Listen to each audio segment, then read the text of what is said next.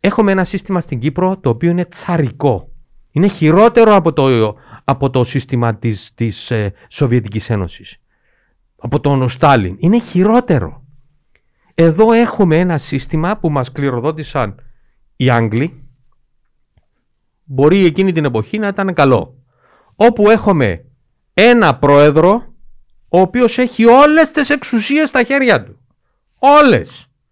Διορίζει γενικό εισαγγελέα, βοηθό γενικό εισαγγελέα, αρχηγό αστυνομίας, τους υπουργούς όλους, το ο διοικητή της Κεντρικής Τράπεζας, το γενικό ελεκτή, όλους, όλους. Τους διορίζει αυτός.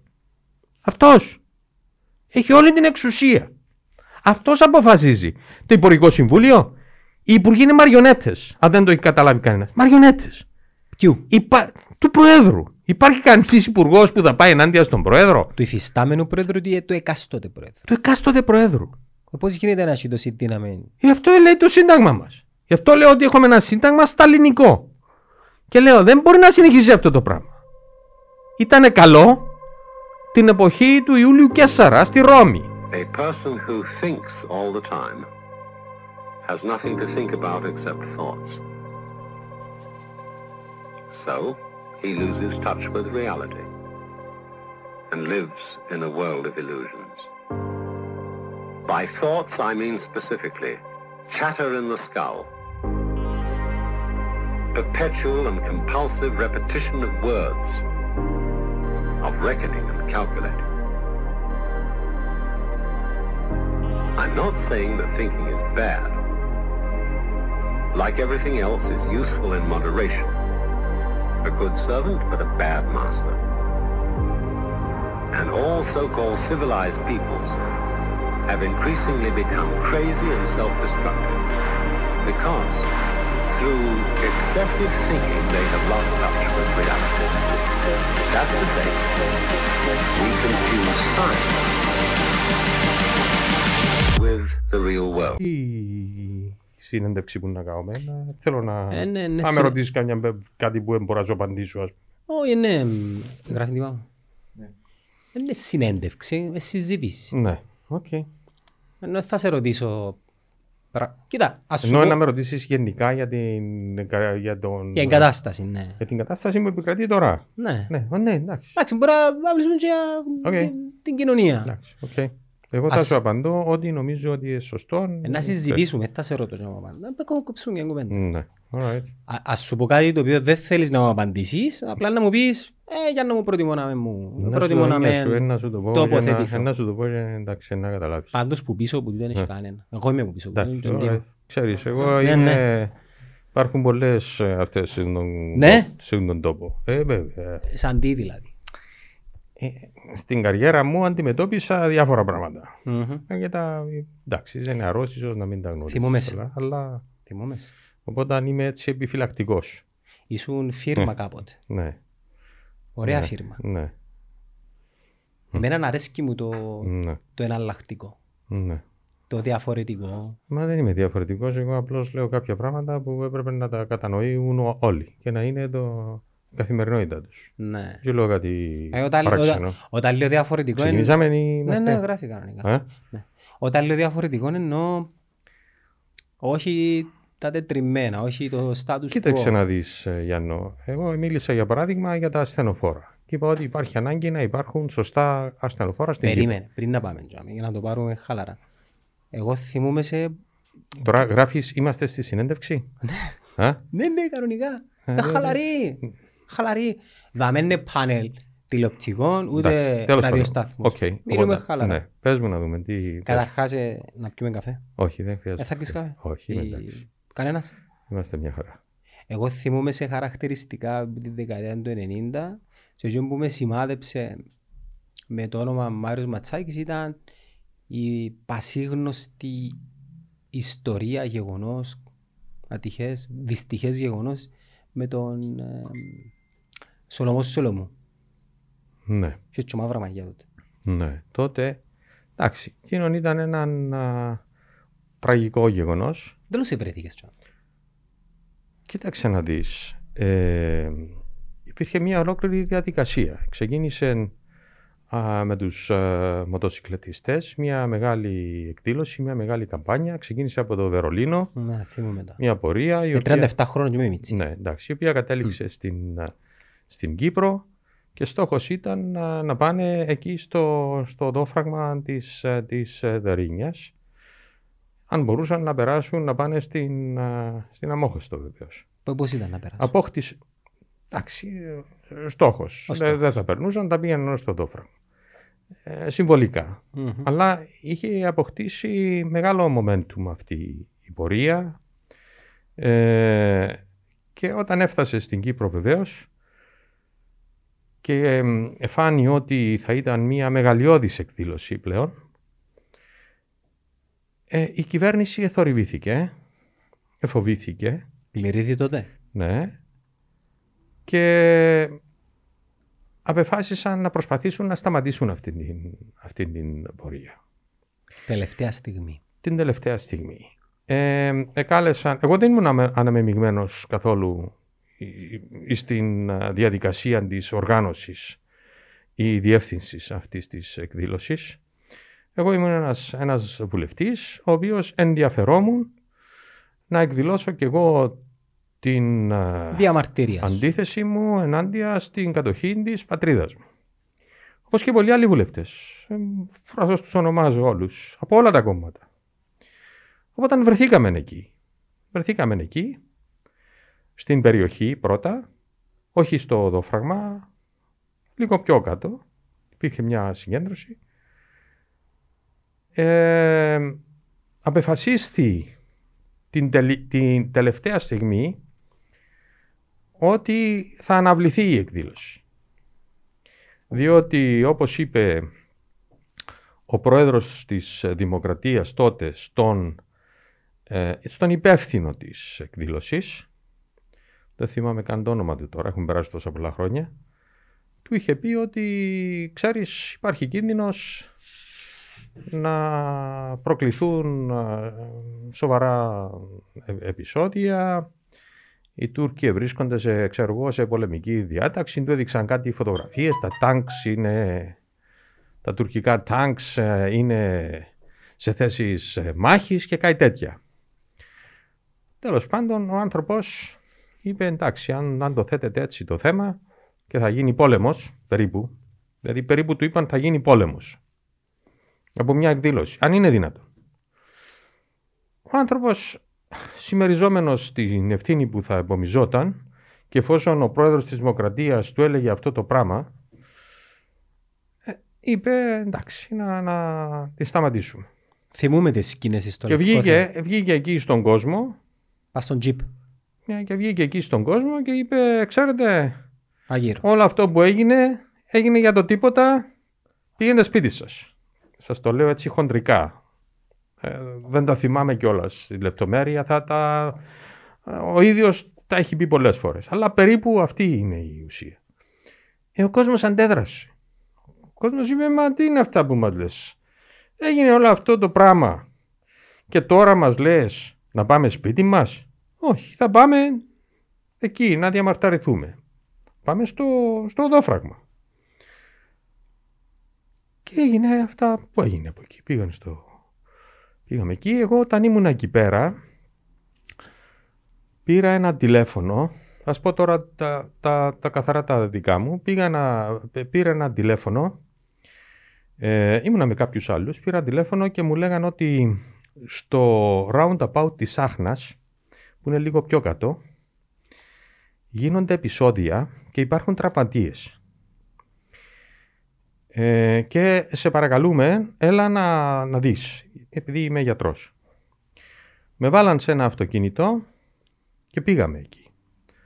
Όταν φτάσαμε εκεί ήταν ένα ασθενοφόρο μέσα στο roundabout με κάποιους τραυματίες από σφαιρίδια ε, από... Αεροβόλο. ε, όχι αεροβόλο, από ε, κυνηγετικά όπλα. Ναι. Ε, και εκείνη τη στιγμή συνέχιζαν και μας έριχναν με κυνηγετικά όπλα. Ποιοι. Α, Οι Τούρκοι. Από την Ποιοι Αντι- Τούρκοι. Πο, πο, πολίτες στρατιωτικοί. Ορισμένοι ήταν πολίτες, ορισμένοι ήταν Γκριζιλίκοι. πόλικος κόσμος. Ήταν κόσμος εκεί και σήκωνα και μου έκανε τρομερή εντύπωση. Γιατί δεν ήταν μακριά, τους έβλεπες. 100 μέτρα. Πιο λίγα μπορεί. Είμαστε μέσα στη μέση του roundabout και αυτή ήταν στην άλλη όχθη του, του, του, του δρόμου, στην απέναντι πλευρά του δρόμου. Αφού έριχναν, έριχναν και κομμάτια σίδερο με σφενδόνες. Και μου έκανε τρομερή εντύπωση και το βλέπω τώρα μπροστά μου, το βλέπω τώρα μπροστά μου, χαρακτηριστικά έναν με πολιτικά, ο οποίος είχε το τσιγάρο στο στόμα και όπλιζε το, το κυνηγετικό και έριχνε στον κόσμο. Στο ψαχνό. Έριχνε στον κόσμο. Ο κόσμος βεβαίως προστατευόταν, έσπασαν τζάμια αυτοκινήτων, καταλαβαίνετε. Και ήτανε, εγώ ήμουνα στο ασθενοφόρο, υπήρχαν τραυματίες και αυτοί έριχναν. Μου έκανε τρομερή εντύπωση εκείνο το περιστατικό. Ε, σαλεύτηκα μέσα μου όλα όσα πίστευα για το αν μπορεί να, να αλυθεί το Κυπριακό ειρηνικά και να ξαναζήσουμε με τους ε, Τουρκοκύπριους. Δεν ξέρω αν ήταν Τουρκοκύπριος βεβαίως, μπορεί να ήταν γκρίζος λύκος. Αλλά εκείνη, Το τη, πιο στι- πιθανό. εκείνη τη στιγμή όντως είπα δεν πρόκειται να λυθεί το Κυπριακό ειρηνικά. Ποτέ. Εκείνη τη στιγμή έτσι, όταν, όταν είδα αυτή την αντίδραση εκείνων των ανθρώπων που ήταν έτοιμοι να χτυπήσουν άμαχους, τραυματίες, ασθενοφόρο και να ρίχνουν, έμεινα εκεί καθυλωμένος, δεν μπορούσα να φύγω γιατί ε, θα με χτυπούσαν και όταν κατάφερα μετά να πάω πίσω, είχαν βεβαίως διαδραματιστεί αυτά που διαδραματίστησαν Δεν ξέρουμε τα εμείς οι, με τον, με τον η Τάσο. γενιά τότε. Ναι, με τον Τάσο. Πρώτα ήταν ο Τάσος και μετά ο Ναι. Σολόμος. Ε, βεβαίως, Ναι. ε, ακολούθως ε, έγινε η κηδεία του, του, του Τάσου. Τα είδα στην τηλεόραση βεβαίως στον τρόπο που σκότωσαν τον Τάσο. Ήταν ένα ιδεχθές έγκλημα, ένα βάρβαρο έγκλημα, ένα πάνθρωπο έγκλημα ε, που ειλικρινά δεν πίστευα ότι μπορούσε να συμβεί στην Κύπρο. Ε, έγινε η κηδεία, ήταν ε, πάρα πολλοί κόσμος, είχαν έρθει πάρα, πο- πάρα πολλοί.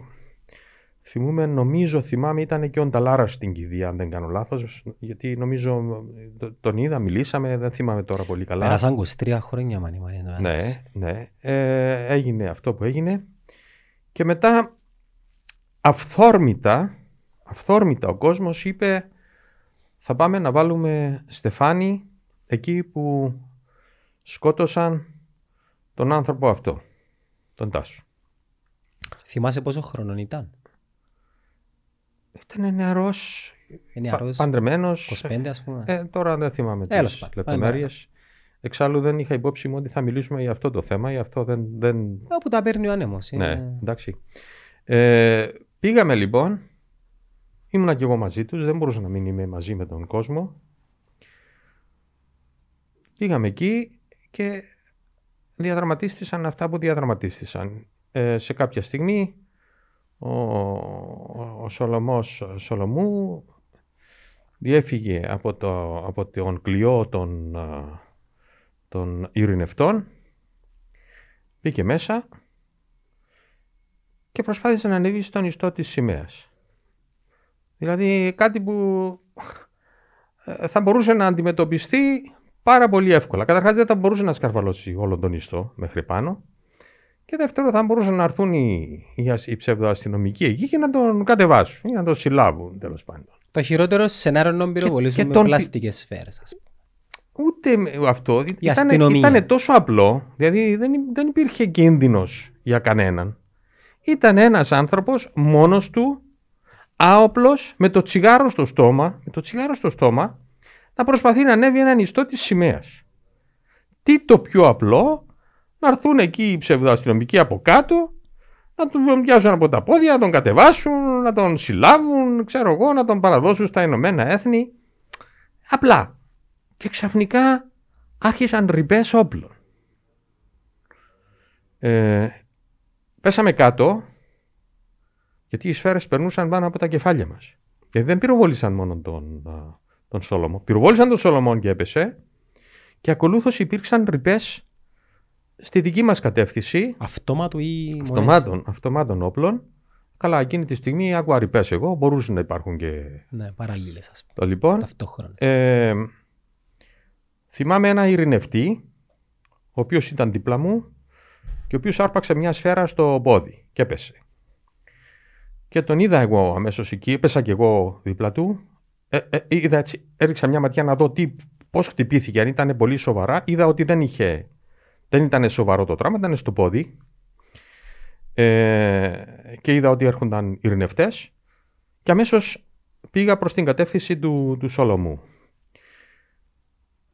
Ε, σταμάτησαν, μερικά δευτερόλεπτα κράτησε αυτό το, αυτό το πράγμα. Ε, εκεί με την βοήθεια των ειρηνευτών, γιατί αν δεν ήταν οι ειρηνευτές δεν ξέρω τι θα γινότανε, ε, τραβήξαμε το, το, το Σολομό κάτω από τα σύρματοπλέγματα. Προσπάθησα να του, να του δώσω τις πρώτες βοήθειες.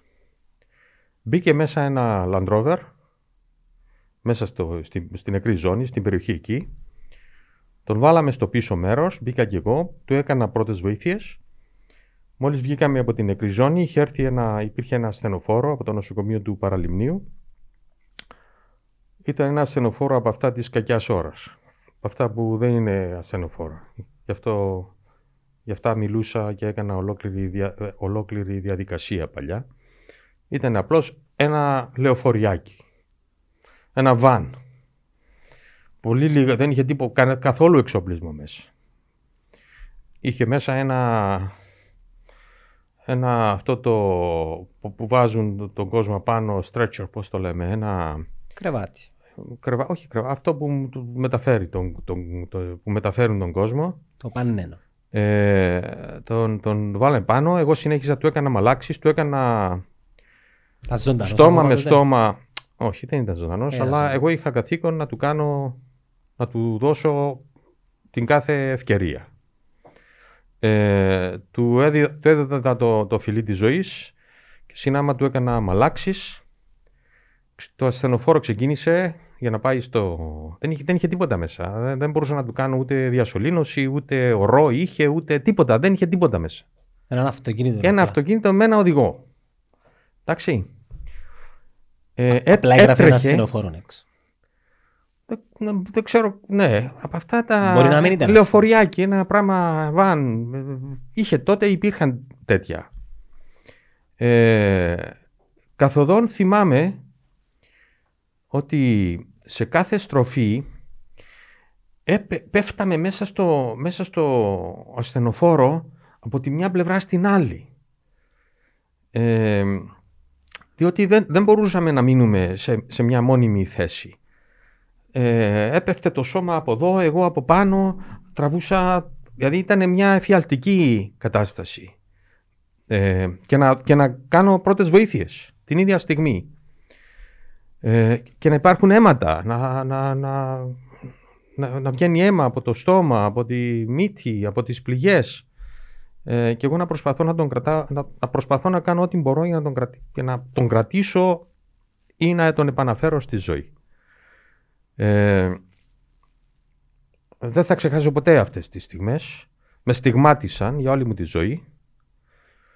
Αντιλαμβάνεστε, σαν ιατροδικαστής έχω δει πολλά πράγματα στη ζωή μου, αλλά αυτό ήταν ένα από τα εκείνα που πράγματι θα μείνει πάντα, ε, πάντα ριζωμένο στην σκέψη και στο, και στο μυαλό μου. Φτάσαμε στο νοσοκομείο και τον παρέδωσα στους γιατρούς του νοσοκομείου και εκεί στα, σταμάτησε η δική μου η συμμετοχή πλέον. Ε, Να σε ρωτήσω κύριε Ματσάγη κάτι. 23 χρόνια μετά, επειδή είσαι άνθρωπος ο οποίος εμπλ- εμ- εμπλακήκες, εμ- εμπλέκεσαι γενικά με τα πολιτικά της χώρας, έχεις άποψη, πιστεύεις στην ειρήνη και την ε, ειρηνική διαβίωση με τους Τουρκοκύπριους. ό- όχι με τους Τουρκοκύπριους που γνώρισα εγώ. Εκεί έχει Ε, με άλλους αυτούς, ε, Τουρκοκύπριους. αυτούς. Ε, ε, μην ξεχνάτε ότι έχω συλληφθεί τέσσερις φορές από, τους, από το κατοχικό καθεστώς. Για ποιο λόγο; Θυμά- δεν θυμάστε για παράδειγμα το περιστατικό που κατέβασα την τουρκική σημαία στην Λουρουτζίνα. Για ποιο λόγο δεν το κάνεις τούτο; Τέλος πάντων. Ε, ε, ανοίγεται πολλά μέτωπα, Ναι. πάρα πολλά μέτωπα. Παίρνει Ε, τη συζήτηση. Ήταν ένα περιστατικό εκείνο στο οποίο οι Τούρκοι επέκτηναν την κατοχή φτιάχνοντας ένα, ε, ένα φυλάκιο μέσα στην νεκρή ζώνη. Ήταν καθαρά επέκταση της κατοχής Μμμ. μέσα στην νεκρή ζώνη. Έγιναν διάφορα διαβήματα. Ξέρετε, εμείς στην Κύπρο η κυβέρνησή μας είναι κυβέρνηση, όλες οι κυβερνήσεις είναι κυβερνήσεις του καλού παιδιού. Α, μα κάνετε έτσι πράγμα, θα σας καταγγείλουμε, ξέρω εγώ, στα Ηνωμένα Έθνη. Θα σα καταγγείλουμε στο. Ε, τι πρέπει να αυτό. κάνουμε; Εντάξει, ένα-ένα, γιατί Εντάξει, ένα. θα τα συγχύζουμε. Ναι, ναι. περίμενε. Λοιπόν, εγώ δεν πιστεύω σε αυτά, γιατί δεν γίνεται τίποτα. Μμμ. Απόδειξη τόσα χρόνια δεν έγινε τίποτα. Και ούτε εκεί έγινε τίποτα. Ε, Να μας πεις όμως οι Λοιπόν, εισηγήσεις. οπότε, οπότε ε, εγώ εθε, ήμουν ευρωβουλευτής τότε, δεν ήμουν βουλευτής, ήμουν ευρωβουλευτής. Ε, θεώρησα ότι έπρεπε να, να φέρω το θέμα ενώπιον του Ευρωκοινοβουλίου και ενώπιον της ε, κοινής γνώμης, διεθνώς, όχι μόνο στην Κύπρο, με ένα δυναμικό τρόπο. Ε, γι' αυτό αποφάσισα να πάω εκεί στο, σε αυτό το φυλάκιο ε, ή- ή- ήρθαν μαζί μου και μέσα μαζικής επικοινωνίας, διότι αλλιώς δεν υπάρχει τρόπος να προβάλλεις ένα πρόβλημα στη, στην Κύπρο, για να προβάλλουμε αυτό το πρόβλημα, ότι να, εδώ υπάρχει θέμα επέκτασης της, ε, της κατοχής. Όταν πήγα στο σημείο εκεί, το ίδιο το, το φυλάκιο δεν είχε μέσα στρατιώτες. Είχε το διπλανό, λίγο παραπέρα. Αλλά απήχε, κα- είχε κάποια απόσταση. Βλέπανε αυτοί, από το, φυ- τους, τους έβλεπα τους στρατιώτες. Ε, όπως ήμουν εκεί πέρα, ήταν ένας ιστός και ήταν η, η τουρκική σημαία πάνω. Δεν ξέρω γιατί, αυθόρμητα ήρθε στο μυαλό μου ο Σολομός. Εκείνη τη στιγμή που κατέβασε τη σημαία. Και σκέφτηκα ότι αυτή τη σημαία πρέπει να την κατεβάσω. Τράβηξα το σκι να την κατεβάσω, αλλά δεν κατέβαινε γιατί ήταν εστερεωμένη πάνω δεμένη. Δεν, δεν ήταν, το σκηνή ήταν εκεί απλώς έτσι. Δεν, δεν, ο τρόπος που άλλαζαν τη σημαία ήταν ολόκληρος ο ιστός, γύριζε και έπεφτε κάτω για να βγάλουν ή να βάλουν τη σημαία. Ε, ήταν δηλαδή ένας, ένας, ένας ιστός σιδερένιος, ένας, ε, μια, μια σωλήνα μεγάλη, η οποία κρατούσε πάνω σε μια άλλη σωλήνα, πάνω στην οποία έγερνε. Αλλά για να γύρει είχε μέσα μπημένο ένα σίδερο, το οποίο ήταν γυρισμένο και ήταν πολύ δύσκολο να το βγάλεις. Οπότε το τράβηξα, τράβηξα, τράβηξα, έβαλα όλη μου τη δύναμη και το έβγαλα. Τώρα, αν δεν ήμουν υπό αυτές τις συνθήκες, ίσως να μην μπορούσα να το βγάλω. Και συνθήκες. Εκείνη τη στιγμή με την, με την αδρεναλίνη στο σημείο που βρισκόταν, με τους Τούρκους στο άλλο, να με Έβλεπας; βλέπουν από το άλλο... Βλέπας σε. Ναι, από το άλλο φυλάκιο. Ναι, έκαναν κάτι. Θα σου πω σε λίγο. Α, ναι, περίμενε. Έπεσε ο ιστός, τώρα αυτά μέσα σε δευτερόλεπτα. Έσκισα τη σημαία από, τον, α- από το μέρος που ήταν στο, στο, στον ιστό, Μμμ. εντάξει, δεν είχα μαχαίρι μαζί μου, την, την τράβηξα, την έσκισα από εκείνη την πλευρά. Ήταν μαζί μου ένα παιδί ο οποίος ήταν- βαστούσε κάμερα. Ε, μου λέει, θα μα, ε, ε, ε, γνωστός, είναι Κάμεραμαν. κάμεραμαν, ε, ο οποίος μου λέει, «Ε, κύριε Ματσάκη, θα μας σκοτώσουν, να φύγουμε και λοιπά. Και έτρεξε. Ε, βοηθεί. Είδα τους, του, οι στρατιώτες πήγανε σε ένα τζιπ, από αυτά, τα ανοιχτό το τζιπ, με τα όπλα και ερχόντουσαν με το τζιπ προς τα εκεί. Έβαλα τη σημαία μέσα στο, στον κόρφο μου και άρχισα να τρέχω. Προς τα πλευρές μας. Προς, προς την, ε, σε ελεύθερες περιοχές, ήταν μεγάλη απόσταση. Πόσο χρόνο Το είσαι, έδαφος, Θυμάσαι; τότε τα 40 τα είχα περάσει. Α, ήσουν νεαρός. Τα 40 τα είχα περάσει. σίγουρα. Περάσε 55. Ε, όχι, τώρα είμαι 66. Δεν είσαι νεαρός. Το λοιπόν. Οπότε, οπότε έτρεχα, αλλά το, το χώμα το είχαν α, οργώσει. Ήταν ένα χωράφι το οποίο είχαν οργώσει και ήταν Αντίσβατο. μαλακό το χ- Θα τις βάτω. και ήταν δύσκολο να τρέξεις. Έβλεπα μπροστά μου ότι υπήρχε ένα, ένα μικρό δάσος από ακακίες. Και λέω, αν φτάσω ζωντανός στο δάσος με τις ακακίες, σώθηκα. Γιατί δεν θα με βλέπουν. Όπως έτρεχα, είχαν φτάσει οι, οι, οι στρατιώτες, Όπο- όπως έτρεχα, σκ- εκείνη τη στιγμή σκεφτόμουν ότι πού θα, πού θα με χτυπήσει η σφαίρα. Θα με χτυπήσει στα πόδια, θα με χτυπήσει στο κεφάλι, θα με χτυπήσει στο σώμα. Πού θα με βρει και πώς είναι το αίσθημα να σε χτυπήσει η σφαίρα. Στρατιωτικού τυφεκίου. Αυτό, αυτό ήταν στο μυαλό μου εκείνη τη στιγμή. Και ευτυχώς έφτασα στο, στις ακακίες. Δεν πυροβόλησαν επειδή στημένα σε μια απόσταση ήταν ήτανε κόσμος, ήταν δημοσιογράφοι, ήταν κάμερες και δεν πυροβόλησαν.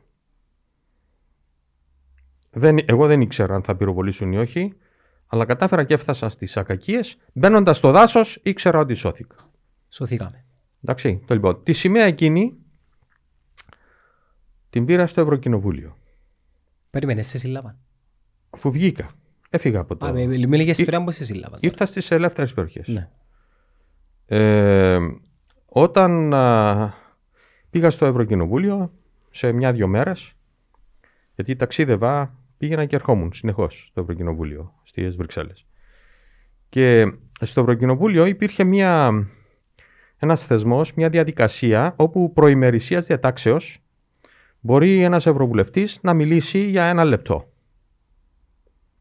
Και εγώ το εκμεταλλευόμουν πολύ συχνά αυτό και μιλούσα για θέματα της Κύπρου βέβαια. Και σηκώθηκα λοιπόν, πήρα τον λόγο, όλα αυτά είναι καταγραμμένα. Ε, έβγαλα την τουρκική σημαία και τους είπα, κοιτάξτε να δείτε, εδώ μιλάμε για Ευρωπαϊκή Ένωση, για δημοκρατία, ελευθερία. Αυτή τη στιγμή στην πατρίδα μου υπάρχει τουρκική κατοχή, η Τουρκία που θέλετε να βάλετε στην Ευρωπαϊκή Ένωση. Αυτό και αυτό συνέβη και επεκτεί, ε, ε, αυ- αυτές τις μέρες έγινε μάλιστα επέκταση της, της κατοχής και να η απόδειξη η σημαία τους στην Κύπρο. Και στην δίνω στον, λέω την προσφέρω στον πρόεδρο του Ευρωκοινοβουλίου να την στείλει στον α, πρωθυπουργό της Τουρκίας, τον κύριο Ερτογάν, τότε ήταν πρωθυπουργός ο Ερτογάν, λέγοντάς του να μαζέψει τους, το, τα στρατεύματά του και να τα πάρει στο, στη χώρα του. Εσύ ελπίζεις να γίνει κάτι τέτοιο; Σαφώ δεν ελπίζω ότι θα γίνει Ναι, κάτι τέτοιο. ε, Αλλά προσπαθώ και εγώ να- όλοι, άκου- η ολομέλεια του, του, όλοι οι ευρωβουλευτές άκουαν αυτό το πράγμα. Και έγινε είδηση σε όλη την Ευρώπη. Δηλαδή με παίρναν κανάλια από την Φιλανδία, από την αυτή, από τη Γαλλία. Δηλαδή, μα, μαθεύτηκε ότι γι- υπάρχει αυτό το πράγμα. Γιατί μην νομίζετε ότι γνωρίζουν εκεί τι συμβαίνει στην Κύπρο. Εδώ εμείς νομίζουμε ότι τα ξέρουν όλα. Υπάρχουν ευρωβουλευτές που δεν ξέρουν καν που είναι η Κύπρος. Μοιάζει τους. Εντάξει, άλλο αν τους νοιάζει. Το θέμα είναι ότι ακούστηκε. Μπήκε στα μέσα μαζικής επικοινωνίας. Το άκουσε ο κόσμος. Εντάξει, λοιπόν, έγινε αυτό το πράγμα. Βέβαια, ο, ο, ο πρόεδρος του Ευρωκοινοβουλίου ένυψε τα σχήρα του. Και είπε, Όχι, λέει, εγώ δεν μπορώ να την. Δεν μπορώ να την στείλω εγώ, να την στείλεις εσύ. Και του λέει, Εντάξει, τη στείλω εγώ. Ήρθα σε επαφή με την τουρκική πρεσβεία στο, στις ε, Βρυξέλλες, έστειλαν εκπρόσωπο και τους την έδωσα και τους είπα να την πάρετε στον Ερτογάν και να του πείτε αυτά τα λόγια. Και αυτό έγινε. Ο Ερτογάν από τότε δεν ήθελε να με δει μπροστά του. Τώρα, τι έγινε μετά; Γιατί έχει συνέχεια το πράγμα. Ε, λίγο, λίγες εβδομάδες αργότερα διοργάνωσα μια επίσκεψη της ε, ε, αντιπροέδρου ή προέδρου αντιπροέδρου, δεν θυμάμαι τώρα, της Επιτροπής Νομικών του Ευρωκοινοβουλίου και ενός άλλου Ευρωβουλευτή στην Κύπρο. Είχα αυτή την ευχαίρεια. Μπορείς να προσκαλέσεις κάποιους να έρθουν στη χώρα σου. Ε, είχα φιλικές σχέσεις μαζί με την γυναίκα αυτή και τον άντρα της και ήταν φιλοξενούμενοι μου για να τους δείξω την κατάσταση στην Κύπρο. Ξεπίτηδες, ε, πήγα και αγόρασα, ήταν, ήτανε η, η πρωτοχρονιά. Μιλάμε για τη νύχτα, την μέρα της πρωτοχρονιάς. Αγόρασα μία βασιλόπιτα από, το, από ένα ζαχαροπλαστείο, την είχα σε μια τσάντα και τους είπα θα σας πάρω να σας δείξω το, το δόφραγμα του Λίδρα Πάλας. Το παλιό, εκεί που είναι το Λίδρα Πάλας στο ξενοδοχείο. Ναι. Οπότε πήγα μαζί με, τους, με την Ευρωβουλευτή αυτή, αυτήν και τον άντρα της και τον εκπρόσωπο του Ευρωκοινοβουλίου στην Κύπρο και πήγαμε μέχρι το σημείο όπου ήταν οι, οι, οι, οι Τούρκοι ψευδοαστυνομικοί. Εν τω μεταξύ είχε βγει ένταλμα σύλληψης μου από το ψευδοαστυνομία. Εγώ το γνώριζα. Πήγα μέχρι εκεί. Αυτοί με είδαν να δεν ήξεραν αυτός είναι, δεν είναι αυτός. Τι κάνει τώρα, έρχεται εδώ αφού τον, θα τον συλλάβουμε. Και πήγα εκεί και τους λέω έχω αυτό το, αυτή τη φαζιλόπιτα, είναι πρωτοχρονιά και είναι δώρο στον κύριο, ε, στον, νομίζω ήταν ο Ταλάτ τότε, στον ηγέτη σας. Αυτή βεβαίως με εμπουρδούκλωσε. Εν παρουσία του συνάδελφου σου. Εν παρουσία, ε, γι' αυτό το έκανα. Μ' άρπαξαν, ε, βεβαίως η γυναίκα αυτή ήρθε σε επαφή με τον πρόεδρο του Ευρωκοινοβουλίου, έγινε σαματάς μεγάλος. Μεγάλος σαματάς. Ενεπλάγησαν ε, ο Βρετανός Πρωθυπουργός, ενεπλάγησαν όλοι. Εδώ εγώ δεν τα ήξερα αυτά τα πράγματα. Εκείνη τη στιγμή ήξερα μόνο ότι με συνέλαβαν. Με συνέλαβαν και με πήραν στο, στον αστυνομικό σταθμό στο Σεράι. Εκεί εφάρμοσαν τη γνωστή τακτική που είναι κάποιοι που είναι άγριοι και επιθετικοί και, βίαιοι. Ναι, και άλλοι που, α, ξέρεις, εγώ θέλω να σε βοηθήσω. Εντάξει, εγώ βέβαια τα ήξερα αυτά. Πειράξασε, ενώ χτυπήσασαι. Εντάξει, είμαι λιγάκι. Ε, έφαγα ένα-δυο χαστούκια. Λοιπόν, δεν είπα τίποτα όμως γιατί δεν ήθελα να δημιουργήσω θέμα. Λοιπόν, υπήρχε λοιπόν η κακή πλευρά εκείνη που Παναγία μου θα σε σκοτώσουμε, θα σε βασανίσουμε. Σε ποια γλώσσα, αγγλικά φανταζώ. Όχι, στα ελληνικά. Καλά ελληνικά, εσπαστά. Ε, και, υπήρχαν και, και υπήρχε και ένας άλλος ο οποίος ήταν το καλό παιδί. Κοίταξε κύριε Ματσάκη, εγώ θέλω να σε σώσω, εγώ σε... είσαι καλός, είσαι έτσι, είσαι το ένα, είσαι το άλλο. Εγώ όντας περάσει από τις ειδικές δυνάμεις ήξερα πώς γίνεται ανάκριση άμα συλληφθείς και πώς θα το αντιμετωπίσεις κλπ. Εν πάση περιπτώσει, εγώ είπα, κοιτάξτε να δείτε. Σου καταδρομιά. Ναι, αλλά ας μην συζητάμε τώρα γι' αυτό. Εντάξει, Εντάξει. αν ήσουν λοιπόν, καταδρομέα. Ναι. Λοιπόν, ε, οπότε ε, ήξερα πώς παίζεται το παιχνίδι και έπαιζα και εγώ το, το, δικό μου το, το, το παιχνίδι. Τους είπα, ακούστε να δείτε, εγώ σας θεωρώ παράνομους, το καθεστώς σας είναι παράνομο, με έχετε συλλάβει παράνομα και θα υποστείτε συνέπειες. Μα ο άλλος, κύριο Ματσάκη, με πιάνε να με πάρει σε διπλανό δωμάτιο. Να έχει έναν καφέ να πιεις, ας πούμε. Ε, να σε βοηθήσω, θέλω, έλα. Να υπογράψεις, να κάνεις, να φτιάσεις, να παραδεχτείς και όλα θα πάνε καλά και θα σε αφήσουμε ελεύθερο. Γιατί οι άλλοι δίπλα είναι κακοί, είναι έτσι, είναι βίαιοι, θα σε σκοτώσουν, θα σε κάνουν, θα σε λιτσάρουν. Λοιπόν, λέω, κοίταξε να δεις. Εγώ θεωρώ ότι δεν μπορούν να μου κάνουν τίποτα, αλλά για να μου κάνουν το κακό τους θέλουν γιατί είμαι ευρωβουλευτής όλοι είδαν τι έγινε, ε, θα γίνει μεγάλο, μεγάλο κακό εναντίον σας. Τέλος πάντων, ψυχίστηκαν εκεί, δεν ξέραν τι, τι, τι γινόταν. Πηγαίνουν, καταλαβαίνεις τώρα. Μπαίνω, έβγαιναν, ε, φωνάζαν, τηλεφωνούσαν, άκουα φωνές, άκουα αυτά πράγματα, εκφοβισμό. Για να μην σας τα απολυλογώ, κατέληξα στα, στη φυλακή εκεί στο Σεράι, στα, στο υπογειο ήταν η, η, φυλακή. Με ρίξαν εκεί. Ήταν ένα πράγμα εάν έχετε δει το, το έργο The Midnight Express, το Express του Μεσονυχτίου, θα καταλάβετε τι πράγμα ήταν. Ένα μπουτρούμι, ειλικρινά ένα μπουτρούμι.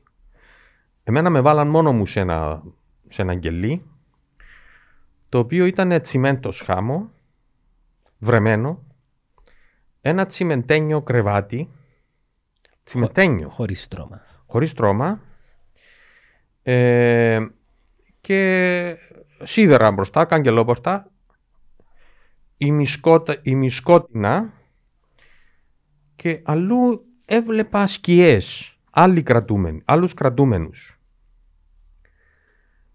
Και πιο πέρα ήταν κάποιοι αστυνομικοί το, το, το κέντρο τους ας πούμε. Πιο πέρα.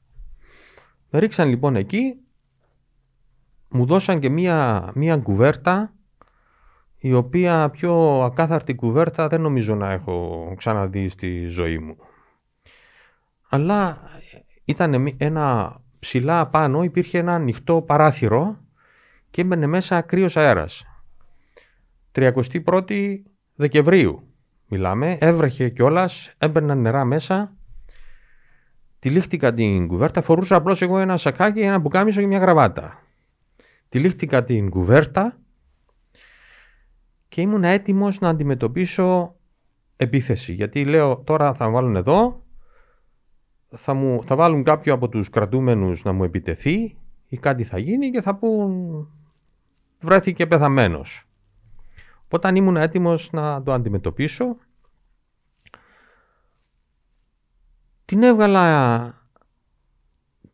δεν ξέρω τώρα ως το... Α, μου προσφέραν, μου λέει να, να, για να φάεις, ξέρω εγώ και λοιπά. Και έπρεπε να πληρώσω για να, αν θα έτρωγα κάτι. Για να μου παραγγείλουν, ξέρω εγώ, κάτι να, να φάω, ας πούμε. Και είπα, εγώ δεν τρώω, δεν πίνω, απεργία πείνας και αυτό. Τίποτα, δεν θέλω. Δεν, δεν, δεν υπήρχε περίπτωση να φάω κάτι, γιατί μπορούσαν να μου βάλουν κάτι μέσα. Να με δηλητηριάσουν. Ε, τη νύχτα άκουα ουρλιαχτά. Και άκουα μια γυναίκα που φώναζε. Μια γυναίκα φώναζε. Τρίγκλιζε όλη νύχτα και δεν ήξερα τι συνέβη. Και όπως είπα, έβλεπα κάποιες σκιές, κάποιοι μπορχόντουσαν μέχρι τα, μέχρι τα σίδερα και βλέπα μόνο τα μάτια τους έτσι που κοίταζαν μέσα και έφευγαν εγώ στη γωνιά, τυλιγμένος μέσα στο κελί. Midnight Express. Ναι, σας λέω. Ε, το λοιπόν, την επομένη ε, με σήκωσαν από εκεί Εντάξει, είχε γίνει τόρο, καταλαβαίνεις, είχε επέμβει το, το Ευρωκοινοβούλιο. Σας λέω, μέχρι ο Μπλερ τότε ήταν, ξέρω εγώ ποιος ήταν πρωθυπουργός της Αγγλίας. Έγιναν διαβήματα, έγινε το ένα, έγινε το άλλο. Και αποφάσισαν να με. Δεν θυμάμαι τώρα αν με πήραν στο δικαστήριο την επομένη. Νομίζω την επομένη με πήρανε στο, δικα... στο στρατοδικείο. Με πιάσανε και με πήρανε στο στρατοδικείο. Εκεί λοιπόν ήταν κόσμος, ήταν χαλασμός. Εντάξει, και δικοί μας δημοσιογράφοι και ξένοι και από όλοι. Καθοδόν γκρίζι λύκοι να θέλουν να με λιτσάρουν. Με προστατεύανε, με κάνανε, τέλος πάντων μπήκαμε μέσα, βάλανε εκεί. Ήταν ο Γενικός Εισαγγελέας. Ο, ο ψεύδο. ψεύδο. Και ήταν ένας στρατοδίκης, ο οποίος φορούσε έτσι μια κόκκινη αυτή, ένα, ένα κόκκινο έτσι ε, η μάντα από πάνω. ναι. Και καθόταν στην έδρα. ας πούμε, δική τους. Ήταν κάποια στολή. Ναι, το, ήταν η στολή ναι. των, των στρατοδικών. Αλλά έτσι επιβλητική, μια κόκκινη, ένα κόκκινος μανδύας. Το λοιπόν, ε, σηκώθηκε λοιπόν ο, μιλούσαν στην, στην γλώσσα τους και έβαλαν κάποιον να... Εγώ μιλούσα αγγλικά. Και ο Γενικός εισαγγελέας μου απήγγειλε την κατηγορία ότι ε, παραβίασα στρατιωτική περιοχή βαθμού Α.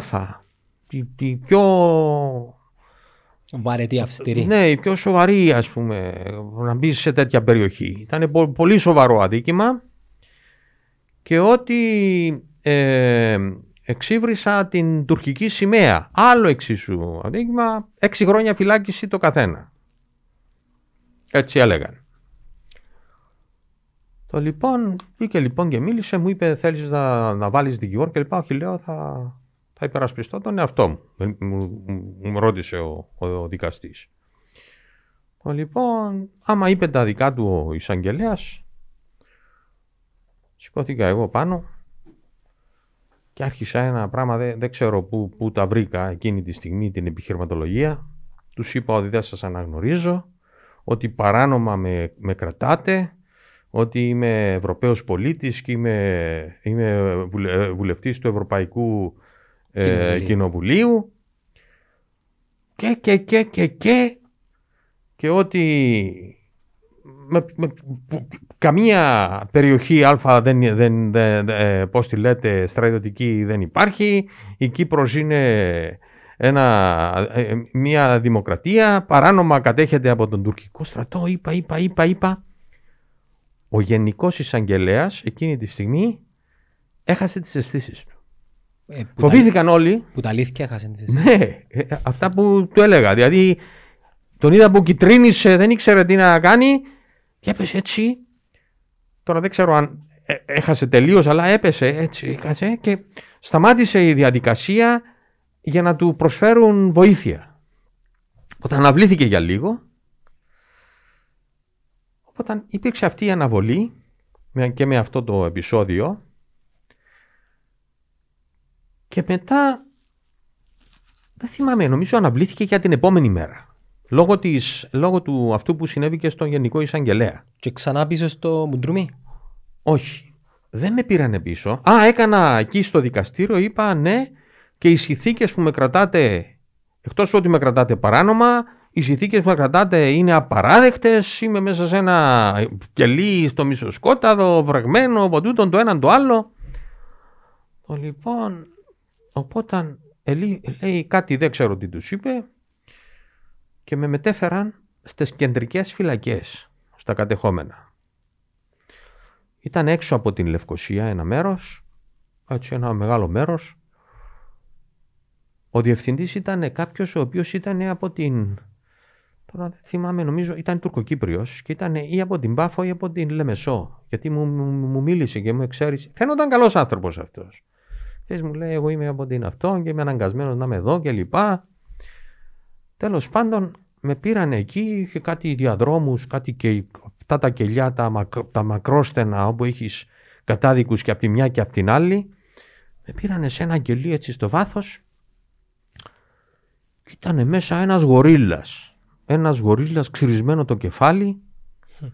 Το λοιπόν και μου έκανε εντύπωση ενώ γύρω ήταν όλα σιδεριές, σίδερα, είχε βάλει χαρτιά πάνω, κομμάτια χαρτιά για να μην φαίνεται απ' έξω, ξέρεις, να είναι σαν δωμάτιο. Και μέσα είχε του κόσμου τα αγαθά. Ε, δεν μπορώ να σας περιγράψω. Τάσια ολόκληρα, γεμιστά, ντολμάδες, ψητά, μα ό,τι θέλεις. Ό,τι θέλεις. Μέσα στις κεντρικές φυλακές, μέσα αυτό το, το κελί. Τα σουίτα. Το λοιπόν, μα σας λέω, όχι τα είχε παντού. Ε, τα έβγαζε από το κρεβάτι, από το αυτά, είχε πολλά φαγητά. Τώρα σας τα λέω και έρχονται στη μνήμη μου. Κάποιος που τα ακούει μπορεί να πει, Μα είναι δυνατόν να, να συνέβησαν τέτοια πράγματα. Και σας λέω, έτσι ήταν. Λοιπόν, ήταν αυτός μέσα και είχε ένα άλλο συγκάτοικο και του είπαν, κοίταξε δεις, εσύ θα φύγεις, ο συγκάτοικος και θα μπει ο Ματσάκης εδώ. Και του λέει εντάξει, αυτός δεν, δεν το έτσι το, του άρεσε και πολύ από το ύφος του και λοιπά που τον είδα και έφυγε γιατί εκεί ήταν, περνούσε καλά. Φαγητά, ε, ε, αυτό το, πώς τα λέμε, τσιγάρα, ό,τι θέλεις. Όλο, ό, κούτες ολόκληρες, ό,τι, ό,τι τσιγάρο θες. Ε, μα που τη σου ήταν. Το λοιπόν, οπότε Φύγανε λοιπόν όλοι, κλείσαν τα σίδερα. Με πιάσε κουβέντα ο, ο, ο, ο, ο, ο, ο σου λέω. Εντάξει, εγώ δεν ήξερα τώρα ποιος είναι τούτος. εδώ μέσα εδώ που με φέρανε. Το λοιπόν. Και πάλι πάντοτε σε, σε κατάσταση άμυνας εγώ. Έτοιμος να αμυνθώ, μα να αμυνθώ. Ε, Ό,τι όπως το μπορείς. λέει. ε, Το λοιπόν. Φυσικό είναι. Μου λέει, τέλος πάντων μου λέει, ξέρεις, μου λέει εμένα. Με βάλουν εδώ, λέει, διότι σκότωσα έναν, μου λέει. Και έχω μπει για ισόβια. Ήταν ένας συνέτερός μου σε μια. Στο Βαρόσι, είτε μπήκε συνέτερος σε μια. Ε, νομίζω ήταν βενζίνη, ένα βενζινάδικο. Τρίτη μέρα τώρα. Όχι, κράτησες. δεύτερη. Δεύτερη. Και τέλος πάντων, δεν θυμάμαι, δεύτερη ή τρίτη, Τέλος πάντων. τα, τα λοιπόν, και τσακωθήκαμε και τον σκότωσα. Γιατί δεν έκανε, πήγε να με κλέψει, πήγε να κάνει, πήγε δεν ξέρω τι και τον σκότωσα και βάλανε εδώ και κακώς με βάλανε γιατί τσακωθήκαμε και δεν έπρεπε να καταδικαστώ και τέτοια πράγματα. Και ήταν Τούρκος αυτός. Αλλά ήταν κουρδικής καταγωγής. Και εδώ που ήρθες θα, θα είσαι μια χαρά, μη φοβάσαι, μην κάνεις, μη φτιάζεις. Τσιγάρο από εδώ, τσιγάρο από εκεί, φαγητό από εδώ, φαγητό από εκεί. Εγώ δεν ήξερα τίποτα βεβαίως. Του είπα, ξέρεις, το έφερα με τρόπο ότι δεν, δεν θα φάω, δεν κάνω, κάνω απεργία πείνας, κάνω έτσι κλπ. Για να μην τον προσβάλλω κιόλας. Εντάξει, το λοιπόν. Μετά μου λέει, μα ξέρεις έχω και γλυκά και βγάζει κάτι τασιά, παγλαμάδες, ε, ε, όχι παγλαμάδες, πώς του λένε, παγλα, παγλα, Πακλαβάες. παγλαβάδες, ε, κατεΐφια, μα τασιά ολόκληρα σας λέω. Καλά που τα είχε. είχε- Τα είχε μέσα ψυγείο, στο ας δωμά- πούμε. Όχι, έτσι. Φαίνεται τάιζε όλη τη, όλη τη φυλακή αυτός. Τα μεγάλωνε το δωμάτιο. Το κελί του ήταν κελί. αρκετά Όπως μεγάλο. τούτον, ας πούμε. ναι, σαν αυτό το δωμάτιο. Το λοιπόν, φαίνεται αυτός ήταν ο, Ο αρχηγός. ο αρχηγός της, ε, της των φυλακής. φυλακών. Των φυλακών. Ήταν σαφές αυτό. Ε, σε λίγο έτσι έβλεπα κάποιες παράξενες αυτές. Ήρθαν ακόμη τρεις-τέσσερις και κάθισαν κι αυτοί γύρω.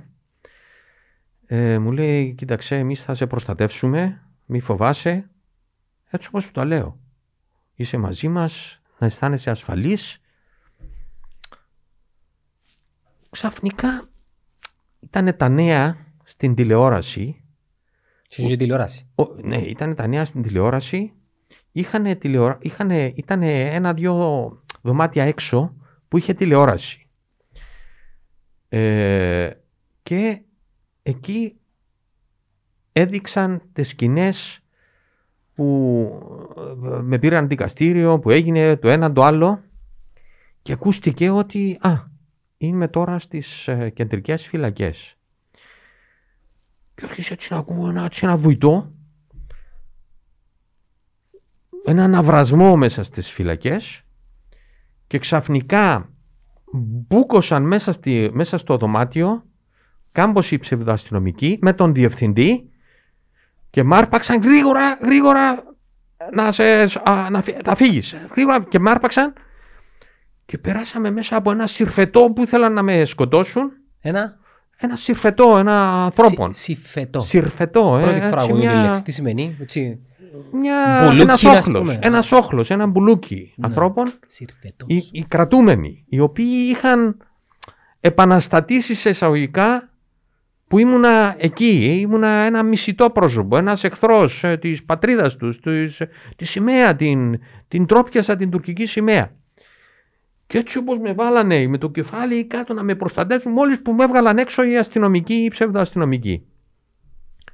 Με βγάλαν έξω λοιπόν και λέει θα, πρέπει να σε βάλουμε κάπου αλλού μου λέει ο, ο διευθυντής. Αυτός βεβαίως ο άνθρωπος... Ο σου παθήτης τώρα. ναι, ο οποίος λέει τι, τι, τι πονοκέφαλο τώρα μου βάλαν και εμένα στο κεφάλι μου τώρα εδώ. Καταλαβαίνεις τώρα, τηλέφωνα να χτυπούν, να κάνουν, να έρχονται, να φεύγουν άτομα. Το λοιπόν μου λέει, κοίταξε να δεις μου λέει, θα σε βάλω στο, στο αναρωτήριο των φυλακών. Διότι είχε αναρωτήριο. Που ήταν το ιατρείο ας πούμε. Με πιάσαν λοιπόν και με πήραν εκεί, ήταν ένα δωμάτιο είχε ένα κρεβάτι εξετάσεως. Αυτά τα κρεβάτια τα, τα ψηλά που εξετάζουν οι γιατροί πάνω, που είναι σηκωμένοι η μια πλευρά, το δερμάτινο. Μμμ. Ένα γραφείο, καρέκλες. ε, είχε και ένα, ένα ερμάρι. Μέσα, το λοιπόν μου λέει θα μείνεις εδώ, γιατί είναι επικίνδυνο. Το μάθανε τώρα όλοι οι φυλακισμένοι και είναι, υπάρχει κίνδυνος για τη ζωή σου. Οπότε θα, θα, θα, θα μείνεις εδώ. Δεν ξέρει κανένας ότι είσαι εδώ, εγώ μόνο ξέρω που σε έφερα. Εντάξει, και θα μείνεις εδώ τη νύχτα. Είχε ένα μεγάλο παράθυρο, μου έδωσε και δύο κουβέρτες. Είχε ένα μεγάλο παράθυρο. Έκλεισα τα φώτα, έβαλα τις κουβέρτες πάνω στο παράθυρο για να μην με βλέπει κανένας απ' έξω. Και αυτός κλείδωσε την πόρτα. Αυτός και ένας άλλος που ήταν μαζί του κλειδώσανε την πόρτα. Εγώ θεώρησα ότι μπορεί πάλι να έρθει κανένας στη νύχτα να με σκοτώσει και να πούνε αυτοκτόνησε ή έπαθε ένα επεισόδιο καρδιακό. Οπότε μετατόπισα το ερμάρι, το τραπέζι, το κρεβάτι και τα, ε, τα έβαλα σφίνα στην πόρτα να μην μπορεί να ανοίξει η πόρτα. Δηλαδή ασφάλισα την πόρτα, τα έβαλα πίσω, τα ένωσα να φτάνουν μέχρι τον απέναντι τοίχο και δεν υπήρχε τρόπος να ανοίξει η πόρτα. Είχα κλείσει και το παράθυρο, ήταν σίδερα στο παράθυρο έτσι κι αλλιώς. Λέω εντάξει, εδώ δεν μπορεί να μπει κανένας μέσα. Θα πρέπει να σπάσουν την, την πόρτα, θα γίνει μεγάλος σάματα για να μπουν μέσα. Το λοιπόν. Έβγαλα και ένα σίδερο από το κρεβάτι και το κρατούσα και λέω εδώ όποιος μπει μέσα θα σκοτωθούμε. Θα με σκοτώσω αλλά τουλάχιστον θα, θα ρίξω και εγώ καμιά δυο. Άκουα έξω κουβέντες, περπατησιές, πράγματα όλη νύχτα σε κάποια στιγμή, έτσι, με τα μεσονύχτιες ώρες, ακούω περπατησιές έξω, λέω έρχονται τώρα. Εγώ σε ένταση συνεχώς. Δεν έκλεισα μάτι βεβαίως, ούτε την προηγούμενη νύχτα, ούτε εκείνη. Ε, πλησιάζουν λοιπόν και βάζει μέσα κάποιος το κλειδί και, και κάνει την πόρτα. Πάει να ανοίξει σφινωμένη πόρτα. Μου λέει, άνοιξε μου λέει, άνοιξε, είμαι, είμαι αστυνομικός. Του λέω δεν ανοίγω για κανένα. Άνοιξε μου λέει ξέρω εγώ. Τέλος πάντων πήγε φώναξε τον διευθυντή. Δεν ήταν, ήταν του αυτού. Εντάξει μου λέει έμεινα ε, εκεί ε, ως το πρωί. Το πρωί με πιάνουν πάλι πίσω στο, στο δικαστήριο. Στρατοδικείο. Ε, Βγαίνει ο, ο, ο στρατοδίκης και λέει, κοιτάξτε να δείτε λέει, Βεβαίως είμαι σίγουρος ότι επικοινώνησε με τους ανωτέρους του. Ξέρετε λέει, ε, η απόφαση μου είναι ότι ο κύριος Ματσάκης έχει βουλευτική ασυλία και ως εκ τούτου δεν μπορεί να συνεχιστεί αυτή η διαδικασία και πρέπει να αφαιθεί ελεύθερος. Έμεινα αναυδός ε, γιατί ήταν σωστός. Πολύ σωστός στην απόφαση του. Και στον τρόπο που μου μίλησε. Ήταν εντάξει μαζί μου. Ο εισαγγελέας και η δική του και η αστυνομία. Εντάξει, αντιλαμβάνεστε, εγώ με χειροπέδες να με παίρνουν, να με φέρνουν κλπ. Λέει. Εντάξει, λέει. Με, φεύγουν, με φεύγουν από την αίθουσα του δικαστηρίου και με παίρνουν σε μια διπλανή αίθουσα ε, λέω εντάξει, θα φύγω, λέω. Λέει, όχι, μείνε λίγο εδώ, ξέρω εγώ, τώρα να σε κάνουμε και ξέρεις πρέπει να υπάρχει μια γραφειοκρατία και το ένα και το άλλο. Έτσι όπως φαίνεται, λέει, η αστυνομία λέει, λέω, θα, είπε αθώος, να φύγω. Και τι με κρατάτε; Μου λέει, όχι, μου λέει. Μου βάζουν πάλι τις χειροπέδες και με παίρνουν σε ένα άλλο δικαστήριο. Πολιτικό δικαστήριο άλλο δικαστή.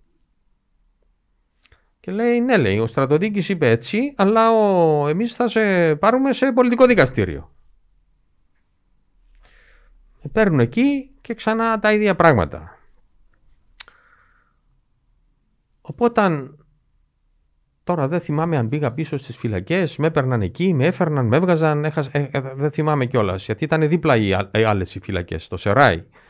Ε, οπότε μου λέει, ξέρεις μου λέει, θα βγάζει μια απόφαση ο, ο πολιτικός δικαστής του ψευδοκράτους και λέει ε, θα δικαστεί στις τάδε του μηνός, θα αρχίσει η ακρόαση και θα πρέπει να καταβάλεις έναν ποσό, είπε έναν ποσό, ε, σαν εγγύηση ότι θα παρουσιαστείς.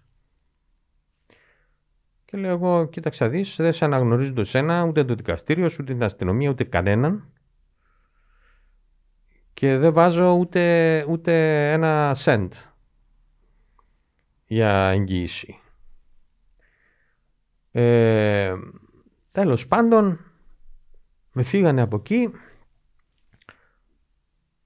Μου λέει, μου παρουσίασαν, α, λέει μετά, με ξαναπήραν, δεν θυμάμαι τώρα, λέει εντάξει, λέει να μην καταβάλεις το ποσό, αλλά να υπογράψεις ότι δέχεσαι αυτή την εγγύηση. Και ότι θα παρουσιαστείς, ότι δέχεσαι να παρουσιαστείς τεστάδε του μηνός που είχαν βάλει μια ημερομηνία 15 Ιανουαρίου, δεν θυμάμαι τι είχαν βάλει, παρουσιαστής ενώπιον του δικαστηρίου. Δεν με ξέρω καμία επαφή με κανέναν, ούτε με δικηγόρο, ούτε με αυτό, ούτε με τους δικούς μου ανθρώπους, με κανένα. Όλα αυτά εγώ μόνον. Δεν με άφηναν να δω κανέναν. Οπότε μου βάλαν τα χαρτιά και παίρνω το χαρτί και γράφω πάνω στα αγγλικά δεν αναγνωρίζω τίποτα, έτσι κάθεται πάνω στο χαρτί, δεν σας αναγνωρίζω, δεν σας κάνω, δεν σας φτιάχνω, ούτε υπογράφω, ούτε τίποτα. Εντάξει. Βάζω αυτό κάτι. Και βάζω και μια μονογραφία ότι εγώ το γράψα. Πάνω στο χαρτί. Και να σκεφτείτε ότι υπήρχαν, υπήρχαν δημοσιογράφοι εδώ στην Κύπρο που έγραψαν ότι δήθεν υπέγραψα τα χαρτιά του ψευδοκράτους. Επειδή έγραψα αυτό το πράγμα πάνω στο χαρτί. Που το κατέστρεφα το χαρτί. Από άγνοια είναι εσκεμμένα. Εσκεμμένα. Για ποιο λόγο; Εσκεμμένα. Σα πλήξουν πολιτικά; Σίγουρα. Σίγουρα. Εντάξει. Επιτρέπετε Αυτό μόνο- έγινε πολλές φορές. Επιτρέπετε Αυτό να έγινε πολλές πάρω- φορές. Και έγραψαν, έγραψαν εναντίον την άλλη μέρα στις εφημερίδες και σε άλλες εφημερίδες, έγραφαν ορισμένοι ότι ο Ματσάκης υπέγραψε τα γαριά του ψευδοκράτου. Εντάξει, μετά από όλο αυτό που έγινε. Για να καταλάβετε δηλαδή σε ποια κοινωνία ζούμε εδώ στην Κύπρο. Και τι ανθρώπους έχουμε. Πουλημένους. Πουλημένους.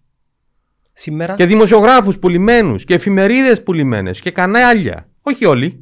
Υπάρχουν και εντάξει άνθρωποι. η σ- τούτο που λέτε ήταν Λοιπόν, τότε. τέλος πάντων. Θεωρείτε έτσι για να κλείνουμε και το κεφάλαιο. για να Μιλάμε μπαίνουμε για στο το σήμερα. 2005 τώρα. Ναι. Σ- 2020 τώρα τι ισχύει; Δημοσιογράφοι, κανάλια. Το ίδιο πολιτικοί, πράγμα. Πουλημένοι κάποιοι; Το ίδιο πράγμα. Ακριβώς το ίδιο πράγμα.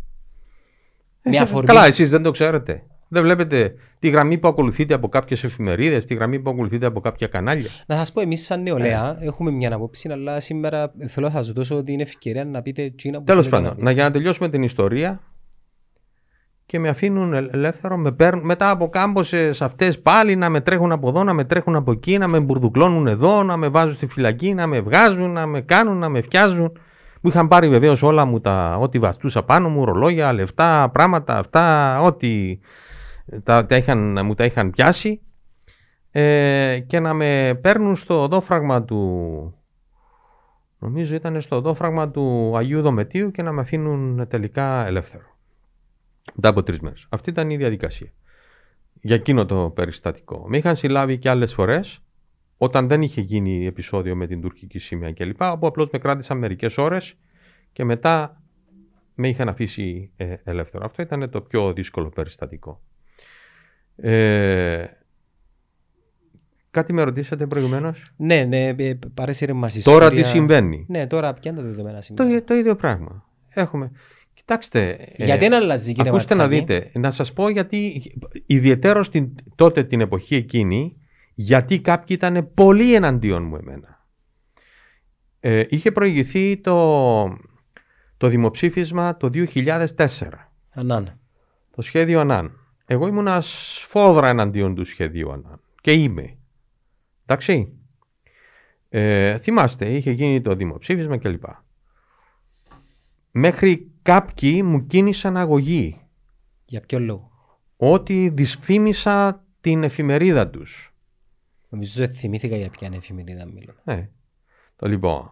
Ε, και με τραβολογούσαν στα δικαστήρια. Α σε ρωτήσω μετά off camera. Οπότε στο γι' αυτό, γι' αυτό α, οπότε εγώ τότε για κάποιους ήμουνα άσπονδος εχθρός.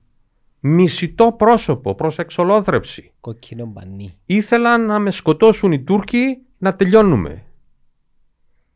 Εντάξει. Μιλάμε σας λέω.